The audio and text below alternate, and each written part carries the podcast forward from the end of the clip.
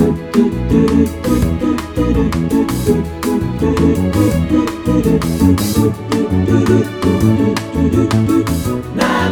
motherfuckers. Welcome to Namaste, Motherfuckers, the only podcast where the worlds of work, comedy and well-being collide, the podcast where the life-changing stuff happens. I'm your host, Callie Beaton, and this is the last episode of the year. So we are going to be doing a bit of a retrospective, looking back at all the life advice that's been bestowed upon us by this year's amazing celebrity guests and friends. Advice that will change your life for the better. Well, mostly. And a very happy Twixmas to you, by the way. Is that what you call it? That's what we call it, the bit between Christmas and New Year. Apparently there's an actual word for it, which is is Merineum. Merineum. I love that. The bit between Christmas and New Year. Merineum. Like the perineum. The bit between your bottom and your bits. I hope you weren't tucking into a leftover pig in a blanket when I said that. To get that image out of your mind, um, are you a New Year's resolutioner? Some people are, some people aren't. I oscillate. Anyway, if you are doing one this year, there's a twenty-two percent chance you will fail after the first week. So that's a cheering thought, isn't it? And what percentage of people do you think keep their resolutions for a whole year? Percentage of people who keep them for the whole year. It is eight percent, so just under one in ten people. I still think that's quite a lot, depending on how ambitious the resolutions are.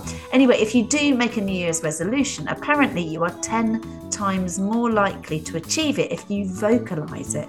So with that, I'm going to vocalise mine. The main one is to get back into running again. I have been doing it a fair bit this year, but I'm normally an avid runner. And since Jeff the Tiny Wonder Dog arrived in May, it has somewhat uh, set me off my stride. Not that I would change him for the world. But anyway, he's uh, an almost grown-up dog now, so no excuses. It is game on with my running in the new year. And the other one for me is working less and playing more. So that's my resolutions vocalised, and it's not even the thirty-first yet. So motherfuckers, as we gear up to twenty twenty-three, let's look back at twenty twenty-two's top ten of life advice.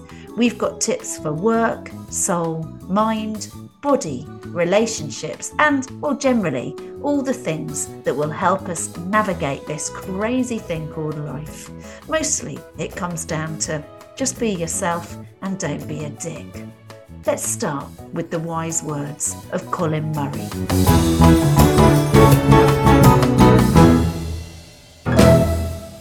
Probably, I don't know, you can either give like a, a frivolous one, you can give quite a...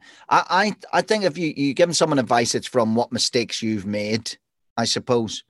And I, I think uh, running, running, running away from your... Don't run away. Like, in other words, like if it, there's a great song by C six Steve, which is I've started out with nothing and I've still got most of it left. Love it. And I think it's a great song. And I wish I'd had that in my head when I was twenty-three, twenty-four, twenty-five. I was always running away from the council estate. Not out of shame, but just because like I, f- I was like, I don't want to work McDonald's again. I don't want to work McDonald's again. And my life was at a really quick pace up until about forty when I realized most of it's bullshit. And I think I would just like, I suppose I'd give advice to anybody, not that I'm in any position to do so, but the one thing, if I went back again, I would have, I would just slow down and look around me. I would soak it all in. I would just like, my advice would be like five minutes of every hour you're awake, stop. Because I didn't. And it's only, I enjoy life a lot more than I think, you know, like, because I've stopped and I'm looking around me and I'm appreciating what I'm doing. But like I did, you know, I'd really quite a, an amazing twenties in Radio One. Like first ever radio job was was just a dream. And I don't, you know, I just ran through it really fast and I don't remember much of it. I didn't keep anything from it. And, you know, so just slow, slow down, like slow down, get off the, this is sounds like an old man talking, but get off the screen and just like experience real life and, and just slow down and look around you. Never looked around me enough. Now it's, that's all I want to do. Mm-hmm. I want to look around me nonstop. Mm-hmm. You know, that'd probably be it. Just slow down and smell the roses. Thank you, Colin. In episode ten of season two, Fred MacAulay had similar advice. Okay, uh, my life advice would be, and this is from my professional career in comedy, is don't take anything for granted. Um, it can it can go away just as quickly as it arrived. How true that is, Fred. Being good to yourself is a theme that comes up a lot when I ask guests for their one bit of life advice. Two amazing women who I'm proud to call friends, Esther Manito and Laura Smith, had this to say about it. Getting your shit together is the job. That is it. It's not something you might do one day. Healing is the job. That's your heal. It's all right. It's all, it all hurts, but healing is the job. And don't be ashamed about that. Just you, whatever you need to heal, you find that way to heal it, because that's the job. That's, you know, when my um, dad died, my mum said, oh, he crossed shallow waters. And I love that, because that means he was in spirit. He wasn't, he'd done some work, you know, for all his faults. He crossed shallow waters because he was ready. And, where, you know, when we go into the, the whatever the big the big, big great beyond, and we're all just lights and vibrations or whatever we become, I want that path I want that transition to be easy. you know I don't want all this she said that, what a bitch. I think the bus driver looked at me funny on the bus. you know what I mean I don't want to carry that with me. You know healing's the job, and we just and to love one another, that's the job. Never look down, because we always judge ourselves when we look down. Put on the clothes that you want to put on, go out, head up, and never look down. Because whenever you look down, you start to second question yourself. You think you're fatter than you are. You think your outfit's worse than it is. You wish you'd had a shave. You wish you'd had a shave. So just put on your clothes in the morning, whatever feels comfy, comfy, whatever you're happiest in, and just look forward. Don't look down or back. Amazing. That was Esther Manito, and before her, Laura Smith. Along with being good to yourself, learning to trust yourself also came up a few times, especially learning to trust your instincts, as Sean Keaveny told us. If you could give one bit of life advice to anybody listening, what would it be? God, why would anybody want that? Well, I mean, obviously now I re- retract the don't peak too soon advice. I'm going to uh, redact that from all my future advice to the children. Um, but what I... I th- I think, and again, I bet other people have said it, and it's pretty hackneyed and everything, but it, it's one of the ones that I listen to the most now, because I've learned very, very much the hard way. Uh, and I never used to, you know, those things that you never used to understand until they've happened to you about twenty times, and then you go, oh yeah, okay, it is true that, isn't it? And it's like when people used to say to me, oh, always listen to your gut. And I was like, what the fuck does that mean, your gut? What do you, eh, I don't know what you mean. You know, I don't I don't even have a gut instinct. I remember saying that for years. Don't I don't know what you mean. Yeah, you do. You fucking do have a gut instinct. And it's just that it's almost imperceptible sometimes, isn't it? But when it, when there's something very important about to happen, or something momentous that you're about to make a decision on or whatever, you'll know what I fucking mean. You just tune in to your guts and you see what they do. Because the number of times they've squirmed just before I've done something and I've really regretted it afterwards. So that would be mine. Sean Keaveny giving free advice right there, and not seeing a GoFundMe opportunity right in front of him. The flip side of being good to yourself is not being a dick to others. Angela Barnes' advice was, well, more of a cautionary tale, really. Mine is, like, it's, it's not comedy related particularly, but it definitely works in the comedy industry. But I just think whatever you're doing, just be someone that people want to work with. Like, I've worked in so many places where there's people who just seem to want to make the workday difficult for no reason. You know, that sort of passive aggression they bring into the office, or just making a point about something that didn't need making a point about, just to f- to antagonize and just to and and then wondering why they don't get picked for certain things, or why they don't get, you know. And I just think no one is no one is, is so good at their job that the people who are also just trying to do their job will put up with shitty behaviour, you know. And I know that there are certain people that get away with it, but they're in the minority, and particularly in comedy. For every job in comedy, there are there's a queue of one hundred fifty people behind you that could do the job as well as you. So just don't be a dick to people. Like, I don't understand why people do it. I don't understand why people, you know, get to a certain point, start believing their own hype and start swinging their dicks about. But just be someone people want to work with. Be someone that when their name comes up, go, oh yeah, they were lovely to have around. Because as much as it's about the comedy, everyone's just trying to get through a day at work. Whether you're making a T V programme, whether you're putting on a gig, whatever you're doing, just trying to get through a day at work. And if you've got two people and one of them is an arsehole and one of them isn't, guess who's getting the job? Always heed the advice of a ginger woman, as the famous saying doesn't go. Namaste, motherfuckers! Moving on. Sometimes life advice on Namaste, motherfuckers boils down to stop fucking about and get it done. And like Fred MacAulay earlier, when he talked about not taking anything for granted, Chris Sutton talked about just doing it, especially when it comes to the important people in your life. In these times, you know, it's been tough with, um, I think, the last couple of years with COVID, what's going on with Ukraine at the minute, sort of families being displaced. Uh, and I, I get up every morning and think about how I can better things for myself and my family.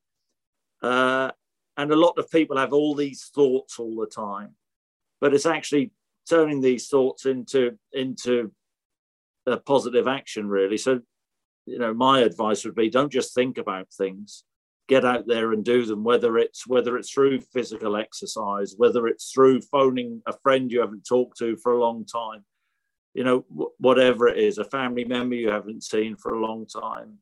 You know, you talked about, you know, having a tribe where, you know, you, you I, I think interaction is, is so important for, for everybody's mental health and, uh, and well-being. So, you know, my advice would be don't just think about things, get out there and, and actually do them, and your life will improve because of that.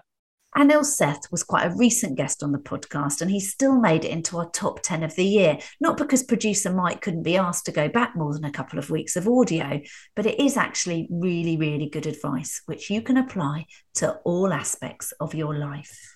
It's to stay curious, keep learning and stay curious. So you can see how being good to yourself and to others are the two dominant themes here. And as luck would have it, when we had Q I elves Alex Bell and Anna Tachinsky on, they covered this and more.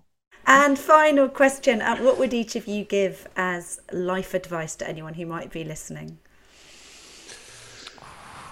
Oh, deep I... sides, deep sides.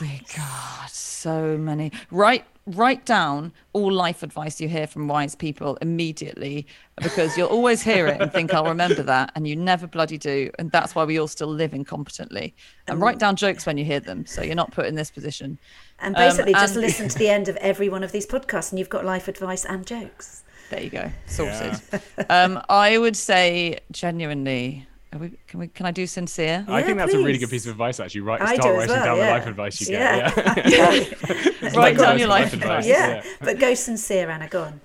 Um, and my sincere is that I, and I don't necessarily live by this, but I hope I try to, is always keep a kind of mental tally of the people that you know and you love, your friends and your family, and and ask yourself, are they definitely all right? Because I think in this world where we are quite good at living our individual uh, private lives, and maybe we're not as good at interacting with each other as we were maybe two hundred years ago, when I, there's there's a fact that there's in fact a whole book written about how privacy didn't exist until about two hundred years ago. Everyone just lived in the same rooms, in the same lives as each other.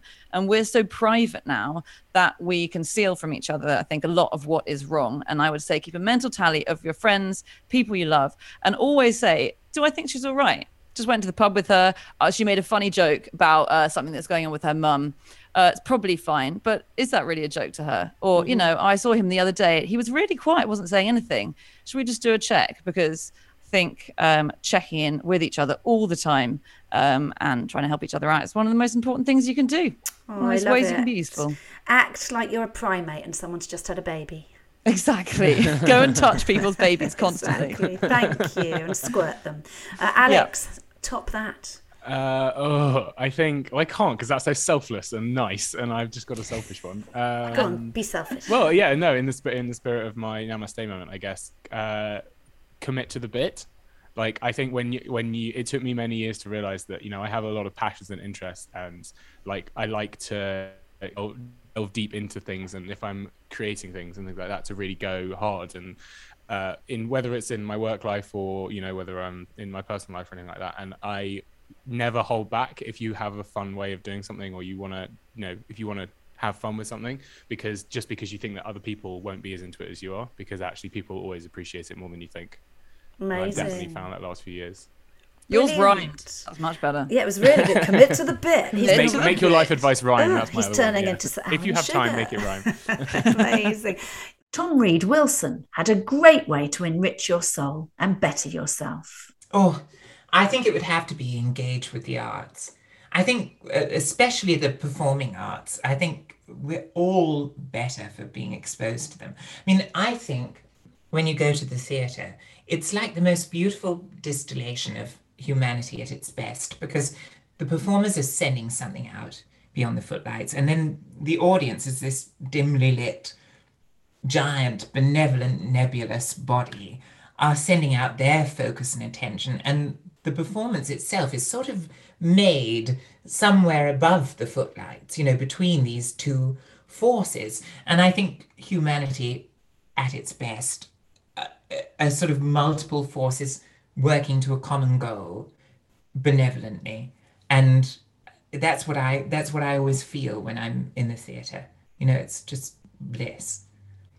And it's very accepting, isn't it, the theatre? Because that is, again, I already asked you one bonus question. My very, very last cheeky bonus question is about fitting in and belonging. So to, to yes. people like you, like me, who grew up with difference, didn't feel quite the same, and perhaps it does take a bit of time to grow into that and to know whether to double down on it or yeah. to run away from it and camouflage. And you've yeah. done the opposite. You've really found your voice literally through doing the voice. But what would you say then to people who are feeling, I really don't fit in, maybe I'm about to be found out, I'm not the same, so it means I'm not good enough, I'm different? What what, what would you say to them? I'd say celebrate your idiosyncrasies. Mm-hmm. Celebrate your idiosyncrasies. Don't even think about augmenting them, just celebrate them, because if you celebrate them, other people will. And uh, also, people tend to fall in love with them. I mean, if you think about people that, I mean, certainly for me, the people that I'm most attracted to, I'm attracted to those idiosyncrasies that no doubt at some stage they would have considered masking. And to me, they're always, always the most appealing parts. And finally, Kerry Godliman's pithy soundbite pretty much sums the whole thing up. To be fair, her episode was actually December twenty twenty-one, but according to producer Mike, it still counts as it's within his rigid twelve-month window of eligibility. So here's Kerry with the mother of all life advice with which to round out the show. Oh, I don't know. I can't give life advice. Be yourself. Be kind to yourself. Eat your vegetables. Don't be a cunt.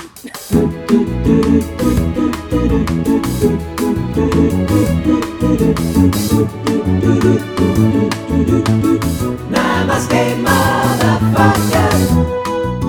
So that is it for the last episode of the year. Thank you so much to all the guests we've had on in twenty twenty-two. The conversations I'm lucky enough to have doing this honestly blow me away pretty much every time. And to end the year on a slushy but sincere note, why not? Hearing their voices since we started the podcast eighteen months ago has genuinely helped me rediscover mine. Namaste. A big thank you too, as we close out the year, to producer Mike, to Cookie, who's very much the Robin to Mike's Batman, well, not in a homoerotic way, uh, as far as we know, and to Anna, who books the guests, and of course to you for listening. We have got an incredible roster of guests coming up in twenty twenty-three. You're going to love it, so do stay tuned for that. And do of course leave a review, tell all your friends, your neighbours, any random people you run into on New Year's Eve. And if you're new to the podcast, I hope today's episode inspires you not only to be good to yourself and to others, but also to go back and listen to our star-studded Namaste Motherfucking archive. I mean, you can't expect producer Mike to simply serve up the highlights for you. You've got to put the work in yourself. So as many guests have said this year, just do it. Namaste Motherfuckers was written and presented by me, Callie Beaton, and produced by Mike Hanson and Karusha Dami for Pod People Productions, with music by Jake Yapp. We'll be back in your feed next Thursday with a brand new episode to start the brand new year, when I will be talking to comedian Ori Styler. It's knowing where you might be able to do something which is much better for you and much more conducive for you. I'm Callie Beaton. Until next year, motherfuckers.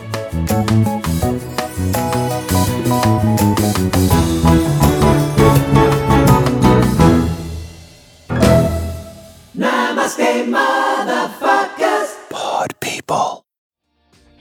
Hi, my name is Kay Adams, and to be honest, I'm not so good with the aging process, so I enlisted my old chum, the filter-free Cara McKenzie, to advise. Could you imagine being a porn star? The room would need to be really hot for me to strip off. To be honest, she's not much help, but she is rather amusing. And along with some great guests, Joe Brand, Andy Oliver, Anton Du Beke, Ruth Langsford, and Craig Revel Horwood, darling, we are learning how to be sixty. Listen wherever you get your podcasts.